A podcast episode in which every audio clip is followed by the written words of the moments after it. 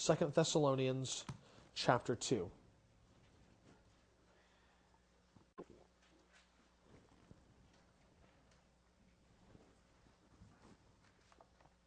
Last week we looked at the book of First Thessalonians. We looked at Paul's letter to these Christians and how he wanted to remind them of the things that he had previously taught them, how he wanted to give them hope and encouragement in these things, uh, and to correct uh, the wrong path in which some of them were taking in the living of their lives. We saw Paul's deep concern for the Thessalonians, and that comes out again now in this second letter to the Thessalonians. Even after the first letter that he sent to them, these Christians were still troubled, particularly about uh, the end times, the return of Christ, and what that would involve. And Paul writes another letter now, not only reminding them of how Christians should live in light of the end, which is really the bulk of chapter 3, but he also reminds them specifically of what the end will look like, seeking to correct error they have heard and all the while encouraging them to stand firm in the truth that he had once told them and which he is also telling them now in this letter.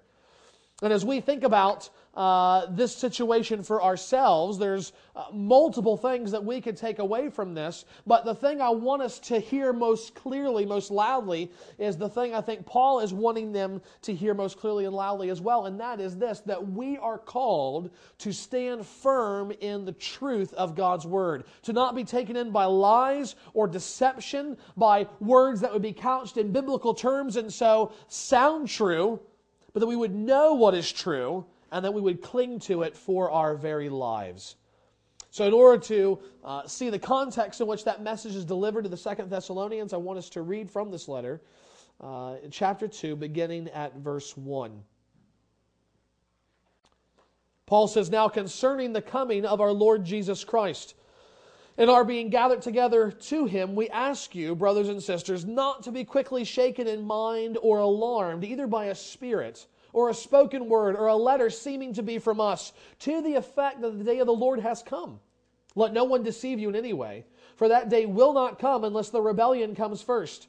And the man of lawlessness is revealed, the son of destruction, who opposes and exalts himself against every so called God or object of worship so that he takes his seat in the temple of God, proclaiming himself to be God.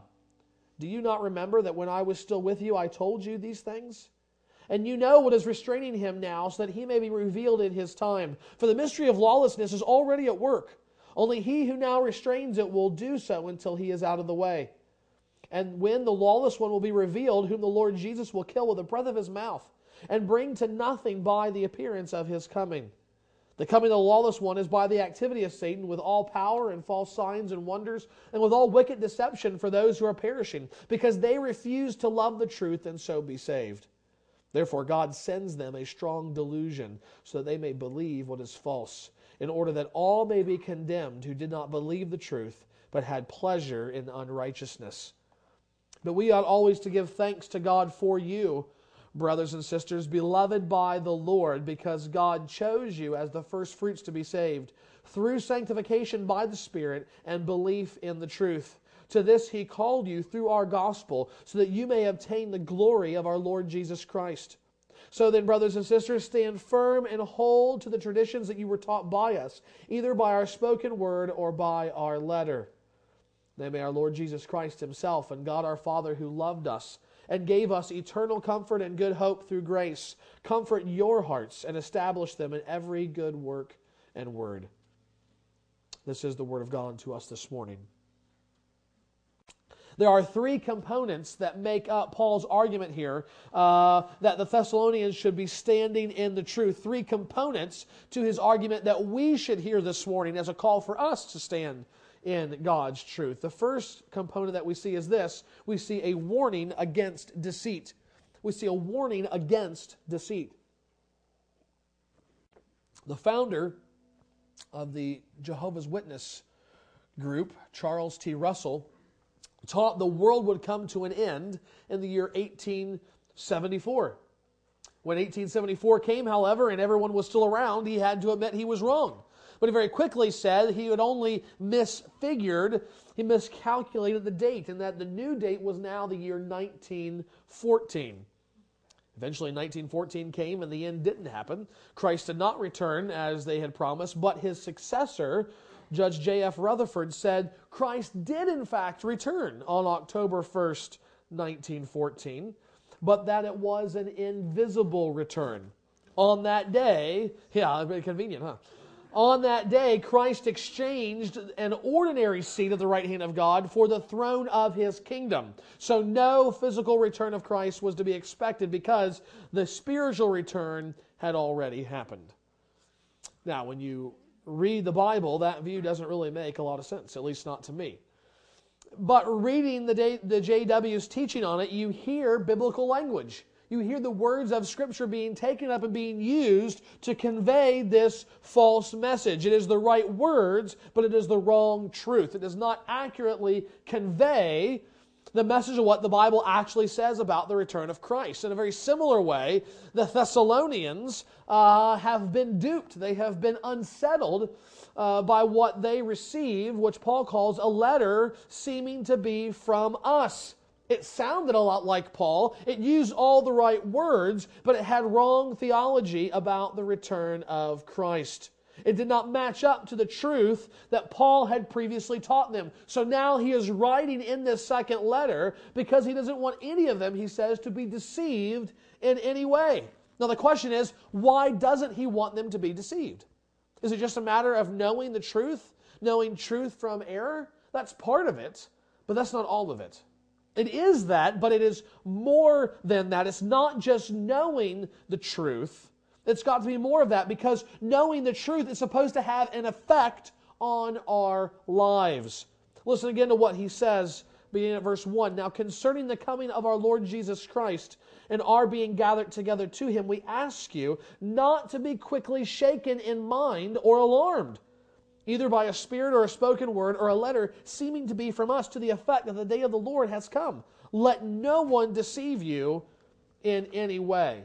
Why does Paul not want them to be deceived? Because being deceived about the truth will cause them to be, in his words, quickly shaken in mind and alarmed. You see, the Thessalonians were being taught something uh, perhaps similar to what the JWs teach today that the blessings of the end had already come and were collapsed into this present life. Or perhaps they were being taught that the end had already come and they missed it.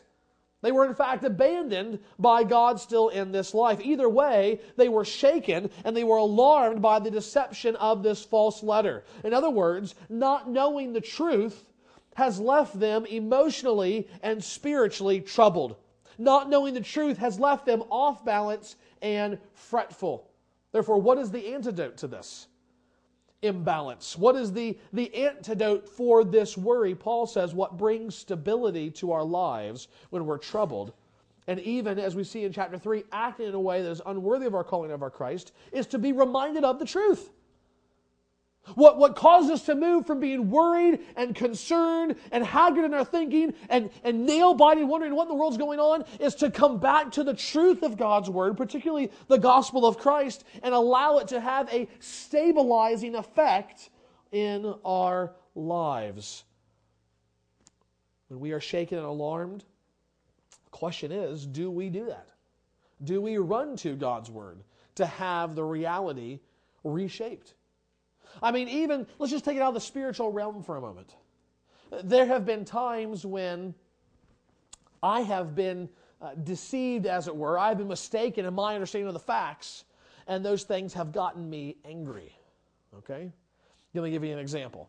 Uh, I think one of my kids has done something disobedient and, and, and it's a clear violation of the house rules. They know it's a violation of the rules, and I, and, the, and I start to get angry. You know this is the rule. Why have you broken this? And, and, I, and I, I start, to, I start to, to discipline them, and the that says, no, no, no, no. I asked them to, to, to, to forget about the rules this one time and to help me out and do that. Truth comes, what happens? Oh, oh okay, I was mistaken. And you, and you feel kind of the calm returning. They hadn't been disobedient. They hadn't been bad children. They had been actually been a good kid, obeying their mother. How many times have you heard, well, so and so said this about you? What? I can't believe this. And you go to that person, did you say this? No, I didn't say that. Oh, what happens? your whole attitude, and demeanor changes, right? The truth of the situation brings clarity and has a stabilizing effect on your life. Likewise, Paul says in spiritual things and things far more important, the truth of God's word is what stabilizes our lives.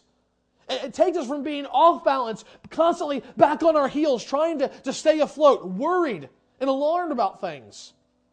So the question is simply this Is that how we respond to difficulty?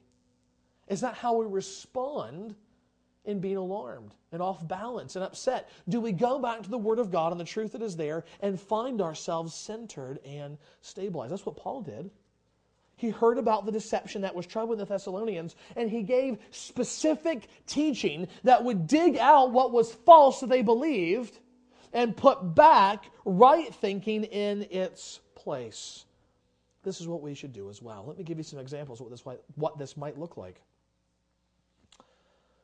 When we feel unsettled by the circumstances of life that may even threaten our very lives, we should go to the scriptures and remind ourselves that God is sovereign, that everything is under his control. Jesus says there is not a bird that falls dead out of the sky unless God has allowed it to happen. When we're ready to give up on a person, believing that they're never going to change, Nothing good is ever going to come out of them. I might as well just write them off, give up, I'm done dealing with that person. Then we should remember the truth that God says, with Him, all things are possible. That there is no one who is beyond redemption, that He is the one who brings spiritual life, not us. And so we should pray to Him to change the person's heart. When we are drawn to temptation like a moth to a flame, we should remember that God warns us the pleasures of sin are fleeting and only bring death. And we should also remember the promise that at His right hand are pleasures forevermore when we are taught a false gospel that promises us an easy life without any problems, we should remember Jesus' words that embracing the gospel is about giving up our own lives for His sake and that in giving up our lives, we will in fact find our lives in Him. In denying ourselves, we will gain forgiveness and joy and life. When we feel burdened by the guilt of our, feel, our sin and feel as if God should cast us aside and be done with us, when we feel that day after day, week after week, we cannot gain victory over this sin and keep coming back again and again and again, asking God to forgive us, and we feel like He's just going to say, I'm tired of forgiving you, then we should remember that if we are truly in Christ, we are sons of God. We are His children. And as His children, He is our Heavenly Father, and He promises to never abandon us, to never throw, cast us off, to never forsake us. This is how we fight against fear and deception and sin. It is by turning again and again and again to the truth of God's Word. Paul says, Let no one deceive you in any way. Then he gives 10 verses intended to uproot the deception from their minds and prevent them from being shaken and alarmed. How much more should we follow that pattern? in the context of the letter, Paul not only now uh, gives them a warning not to be deceived, but he also now gives them a description of the end. He tells them, look, don't let this false teaching disturb you. Don't let it disrupt you. Don't let it deceive you. Now, let me tell you what is really going to happen. Let me remind you of what the end will look like. And again, this is the second thing we see a description of the end. As we said before, the specific deception that was troubling these Christians involved the end times, namely that Christ had returned or was in the process of returning and that they were missing it. And Paul says, Let me remind you what I told you before. Let me remind you what I've already taught you the truth about Christ's return.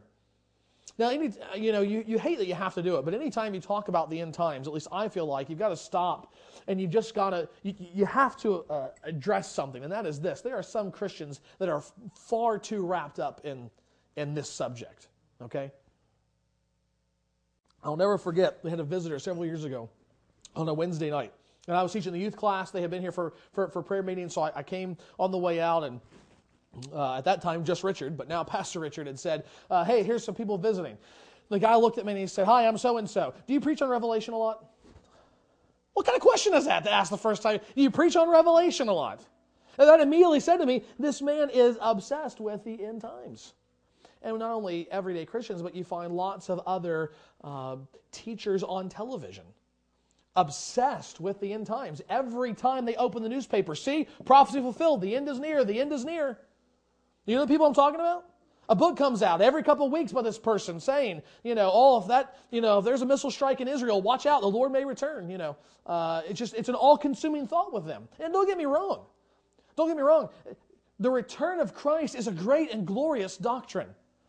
There was, in, in fact, reading about some, uh, some missionaries who had come through after other missionaries had come through uh, years before and had been forced to leave. And there was a small group of Christians struggling uh, to survive under communist persecution. And this, uh, this other missionary teacher was coming through and was trying to encourage them and was, was just giving some basic teaching. And he makes this passing comment about the return of Christ. And one of the leaders grabbed him by the arms and says, What did you say?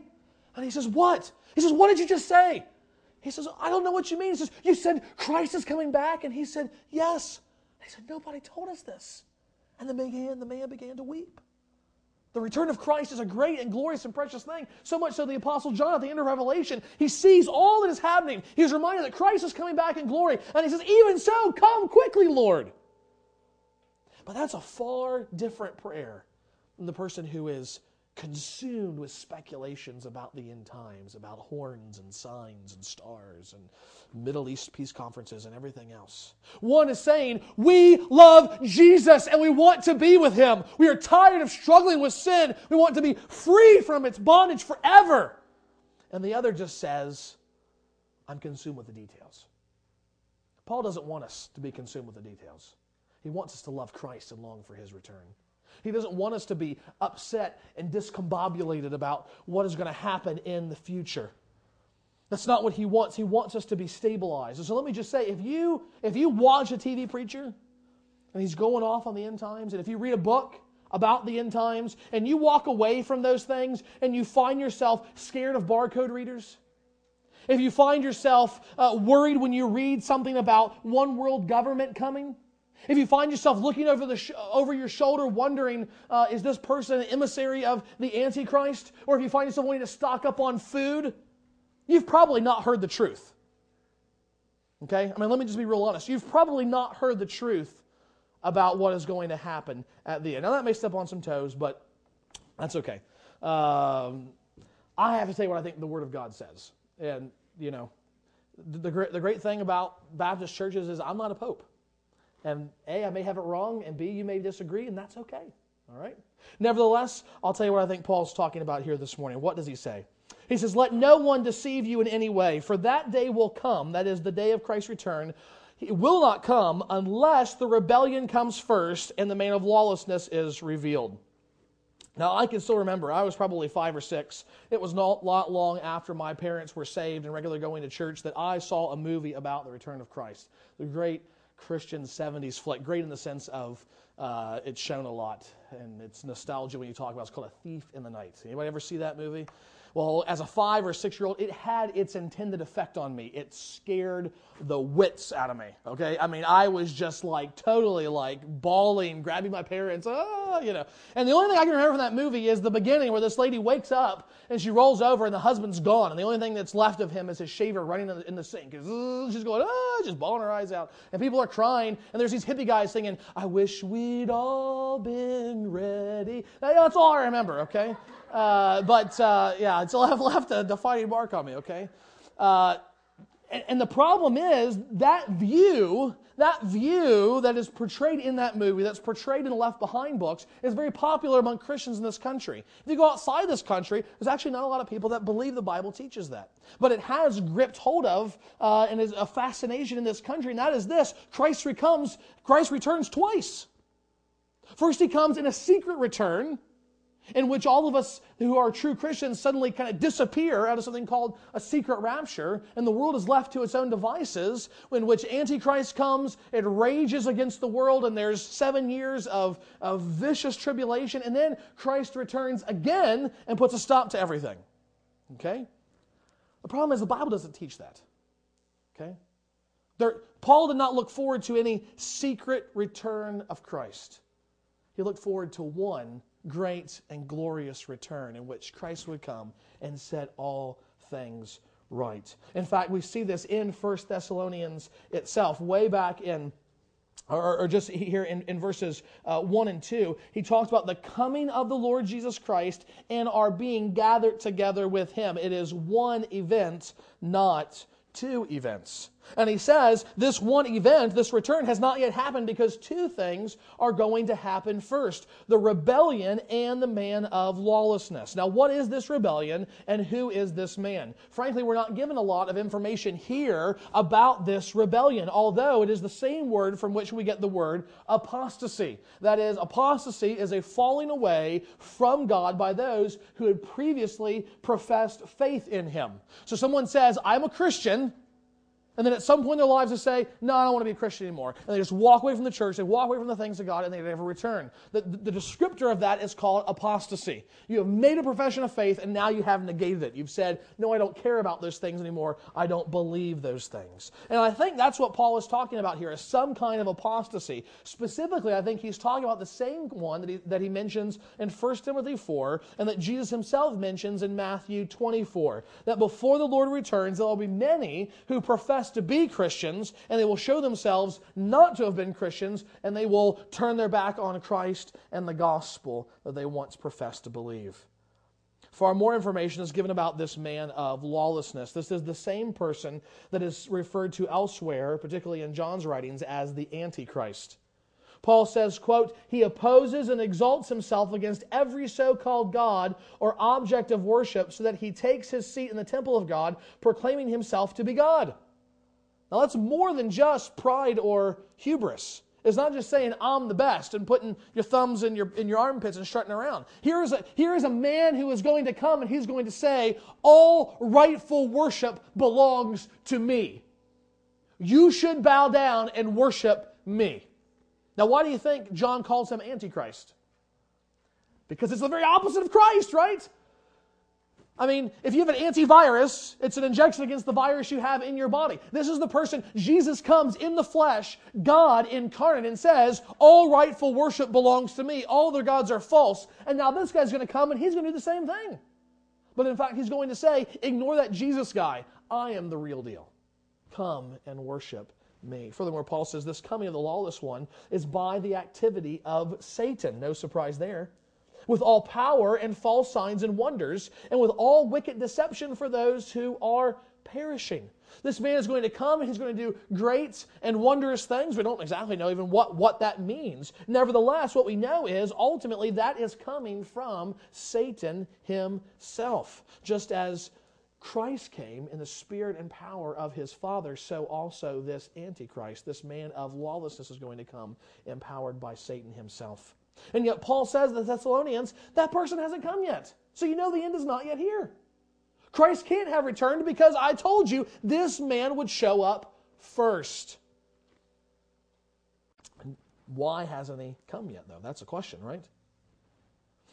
Paul says, Well, understand this kind of sin and lawlessness that will characterize him in the time of his coming is already at work, and yet it is not time for his appearing. He says in verse 7 Only he who now restrains it will do so until he is out of the way, and then the lawless one will be revealed. Now, that's kind of a mouthful and a little bit awkward, even, but you're asking, What is this restrainer? What is this thing that's holding back the man of lawlessness? You know what the answer is? We don't know. okay? We don't, we don't know what this thing is because Paul doesn't tell us. I mean, you read that, uh, uh, verse 5, what does he say? Do you not remember that when I was with you, I told you these things? And you know what is restraining him now so that he be revealed in his time. You want to say, yeah, but Paul, I don't know. Give us another verse. Give us a couple more words. Help a brother out here. Bring some clarity. Well, God apparently thought we didn't need to know. Thessalonians knew knew exactly what was holding him back, but we don't know. Now, some people say, well, it's God or it's God's Spirit in the church. But it seems odd, doesn't it, that Paul would not just come out and say that? Why does he say, you know that thing that's holding him back?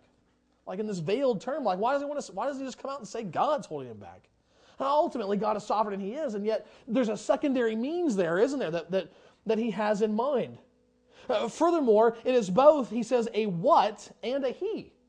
So, whatever this restraining thing is that is, that is preventing the man of lawlessness from emerging in the world is both some kind of a, a, power, a, a generic thing, but can also be personified as a he. I think probably uh, in, in, my mind, the best explanation is that this is not something that is opposed to the man of lawlessness, as if he's, he's holding him back and saying, No, not yet, no, not yet, no, not yet. But rather, someone that is working, in fact, with the man of lawlessness and is working, restraining events so that at the right time, he will pop out onto the scene. In other words, it could be the power of evil as embodied by Satan himself, and that he is waiting for the right time to release his vilest evil, the Antichrist.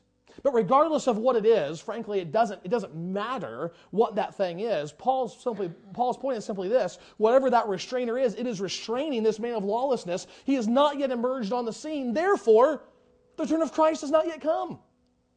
So don't be deceived into believing it's come and he's left you abandoned as orphans that you weren't really his people, that he's, that he's cut you off from the, the promises. Paul instead is seeking to bring truth to the situation, not to raise their fears, not to cause them confusion and fretting, but to bring stability to their life. This is why I say if you ever walk away from a from a message on the end times, you're going, oh man, I'm just I'm scared, I don't know where to go and what to do, and what do we you've probably not heard the truth. Because Paul says the truth about the end brings clarity of thought, it brings stability, so you're not blown around. You can stand firm in the truth and press on regardless of the circumstances. Now, some of this, for some of you, this may be completely foreign to you. You may not have ever heard hardly anything about Antichrist and the end times and all this kind of stuff. So Again, the point is not to be obsessed about it. The point is not to be wondering. The point is to be ready. But more than that, even now, I think there's a couple of things that we can take away from this. The first is this remember who is king. Remember who is king. As bad as this man of lawlessness sounds, as wicked as he is, remember Paul calls him a son of destruction. That does not mean that he will bring about destruction. It means his end is destruction. He will suffer destruction. Specifically, in verse 8, he says, This is the man whom the Lord Jesus will kill with the breath of his mouth and bring to nothing by the appearance of his coming. I mean, can you imagine that? Here's this man raging against the world, declaring all people should worship him, and, and bringing great uh, strife and tribulation to those who would refuse to do that. And yet, here Christ comes, and it's like, he's gone. It's like just the, it says even the, just the appearing of Christ. And this, this Antichrist, man of lawlessness, is one that people have been afraid of and have wanted to bow down in fear. He is reduced to nothing. Mere dust and ash that blows away as something meaningless. Now, if Christ is going to do that at the end, if he is that powerful then, how much more should we trust him now? I mean, we don't get caught up, oh, what's going to happen here? Is this guy the Antichrist? Who cares? We know who the real Christ is. We know who the real King is, and He is sovereign over all things. Secondly, we should love God and His truth. We should love God in His truth. The apostasy reaches its climax with God sending a strong delusion so that they may believe what is false. Now you read that and, and you're thinking, what, you know, what, why is that? Well, frankly, you know, have you ever heard the expression, be careful what you ask for? Some of you in Sunday school talk about Romans 1, I think, this morning. And here's the point God says, For those who love the lie, for those who love sin, and they want more of it and more of it and more of it, eventually He just gives them over to that. This is fine. If that's what you really want, then you can have it. In other words, what they want more than anything is their idolatrous gods. They want their sin, even when it leads to destruction. So God sends out this delusion, says, fine, believe all the lies you want. But no, this is the end that is coming to you.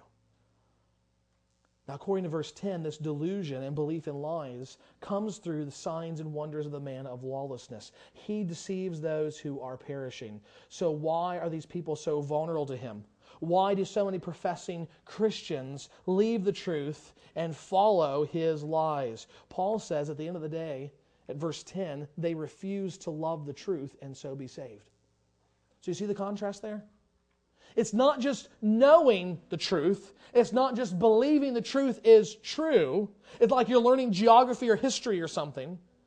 It's an issue of loving the truth. He says in verse 12 that those who perish, those who fall out of the man of laws, they had pleasure in unrighteousness. The opposite of believing and loving the truth is believing the lies and delighting in sin. What does that mean? That means real faith. Real, lasting Christian faith. Faith that endures, that perseveres, that brings salvation, is not merely an accepting of the truth, it's a loving of the truth. Now, what do I mean by that? Well, what I mean is the great Baptist sin. Okay? We fought, in our denomination, we fought a horrendous and I would say worthwhile battle to say this book is God's Word.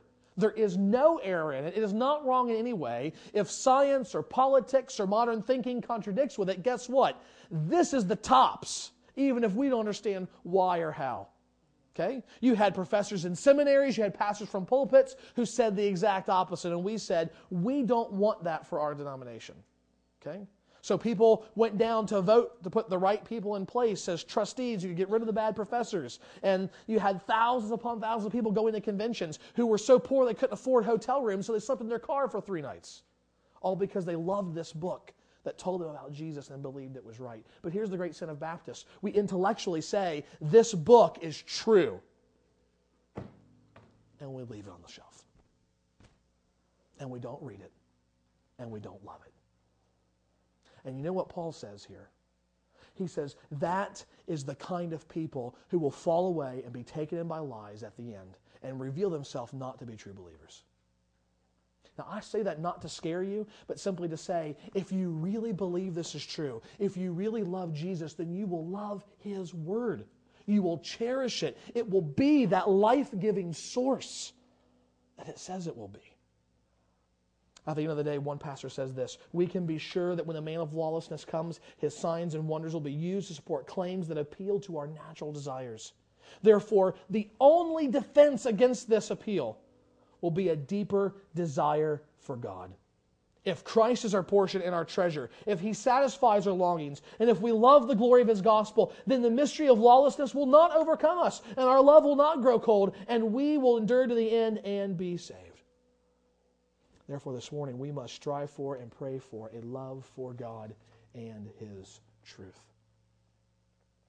Paul has issued a warning not to be deceived. He has given a description of the end. And now, now in light of these things, he issues a call to stand firm a call to stand firm. In the previous verses, Paul has sought to dislodge the error the Thessalonians how it has embraced, and now he is putting something else in its place in their minds. He's not just correcting the lies, he's not just correcting the error, he's also seeking to give them encouragement. And he tells us the end to which, the goal to which he wants them to be encouraged. Verse 15. So then, stand firm and hold to the traditions that you were taught by us, either by spoken word or by our letter. Instead of being shaken, he wants them to stand firm. And he wants them to stand firm by the traditions, that specifically means the teachings about God's Word, the truth of God that they were previously taught. Now, what, what specific truths does Paul want them to be reminded of and to hold on to? He tells us in verses 13 through 14. He says, We ought always give thanks to God for you, brothers, beloved by the Lord, because God chose you as the firstfruits to be saved through sanctification by the Spirit and belief in the truth. To this he called you through our gospel so that you may obtain the glory of our Lord Jesus Christ. Who are the Thessalonians? Paul says he gives thanks to them because they are those who are loved by God.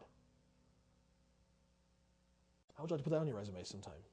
What are, your, what are your qualifications for this job? What makes you special? I am loved by God. Second Thessalonians 2.13. Right?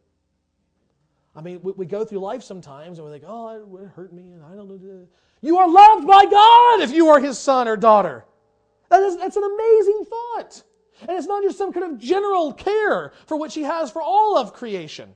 No, it is his fatherly love that he extends specifically towards his people. Paul tells us this because he says it is because God chose you to be the first fruits, to be saved.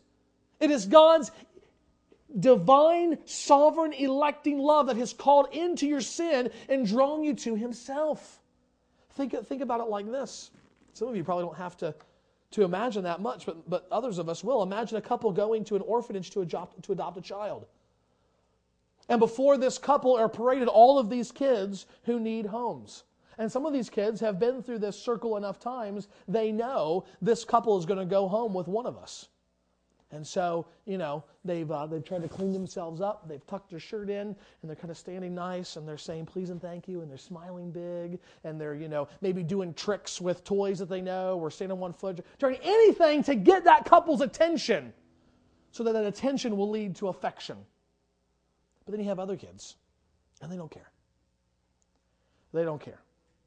They don't care if they're adopted. They don't care about life. They look at this couple and they say, We don't care anything about them. So they're rude. They use foul language. Maybe they throw their toys. Maybe they come close to talk to them and they slug them in the face. They're just boorish behavior. And it, imagine the astonishment if the couple looked to the worst kid there and said, That's the one we want to take home. You would sit and go, What? What is the matter with you? You can't be a parent if that's the kid you're going to pick. Come on, use some brains here. Get that one. He knows how to read and write and smell, and he smells good. Don't get this one. He's stupid. He's dumb. He stinks. He wets, the, wets his pants. You don't want that kid. He's worthless. And yet, more than the awe inspiring love of those parents is God who looks at us and sees us not in the filth of excrement, but the, the un, unyielding filth of our sin that causes us to reek and stink up even to heaven itself. He looks at us and he sees nothing valuable in us. He sees nothing that would cause him to say, Oh, I, I want him to be my son or daughter. And yet, in love, he says, I want you. And in loving you, you will be so freed from your sin that you will come to return that affection. That's who the Thessalonians were. That's who all of God's children, all of his Christians are. We are loved by God. Even though we rebel against him, God still chooses to love us. Paul says, It is in this love, then, it is, it is in this love that he has called you to salvation through our gospel so that you may obtain the glory of our Lord Jesus Christ. It was through the preaching of the gospel that God called the Thessalonians to faith in himself. It was telling how Jesus died in place of sinners so that they would be acceptable to God the Father.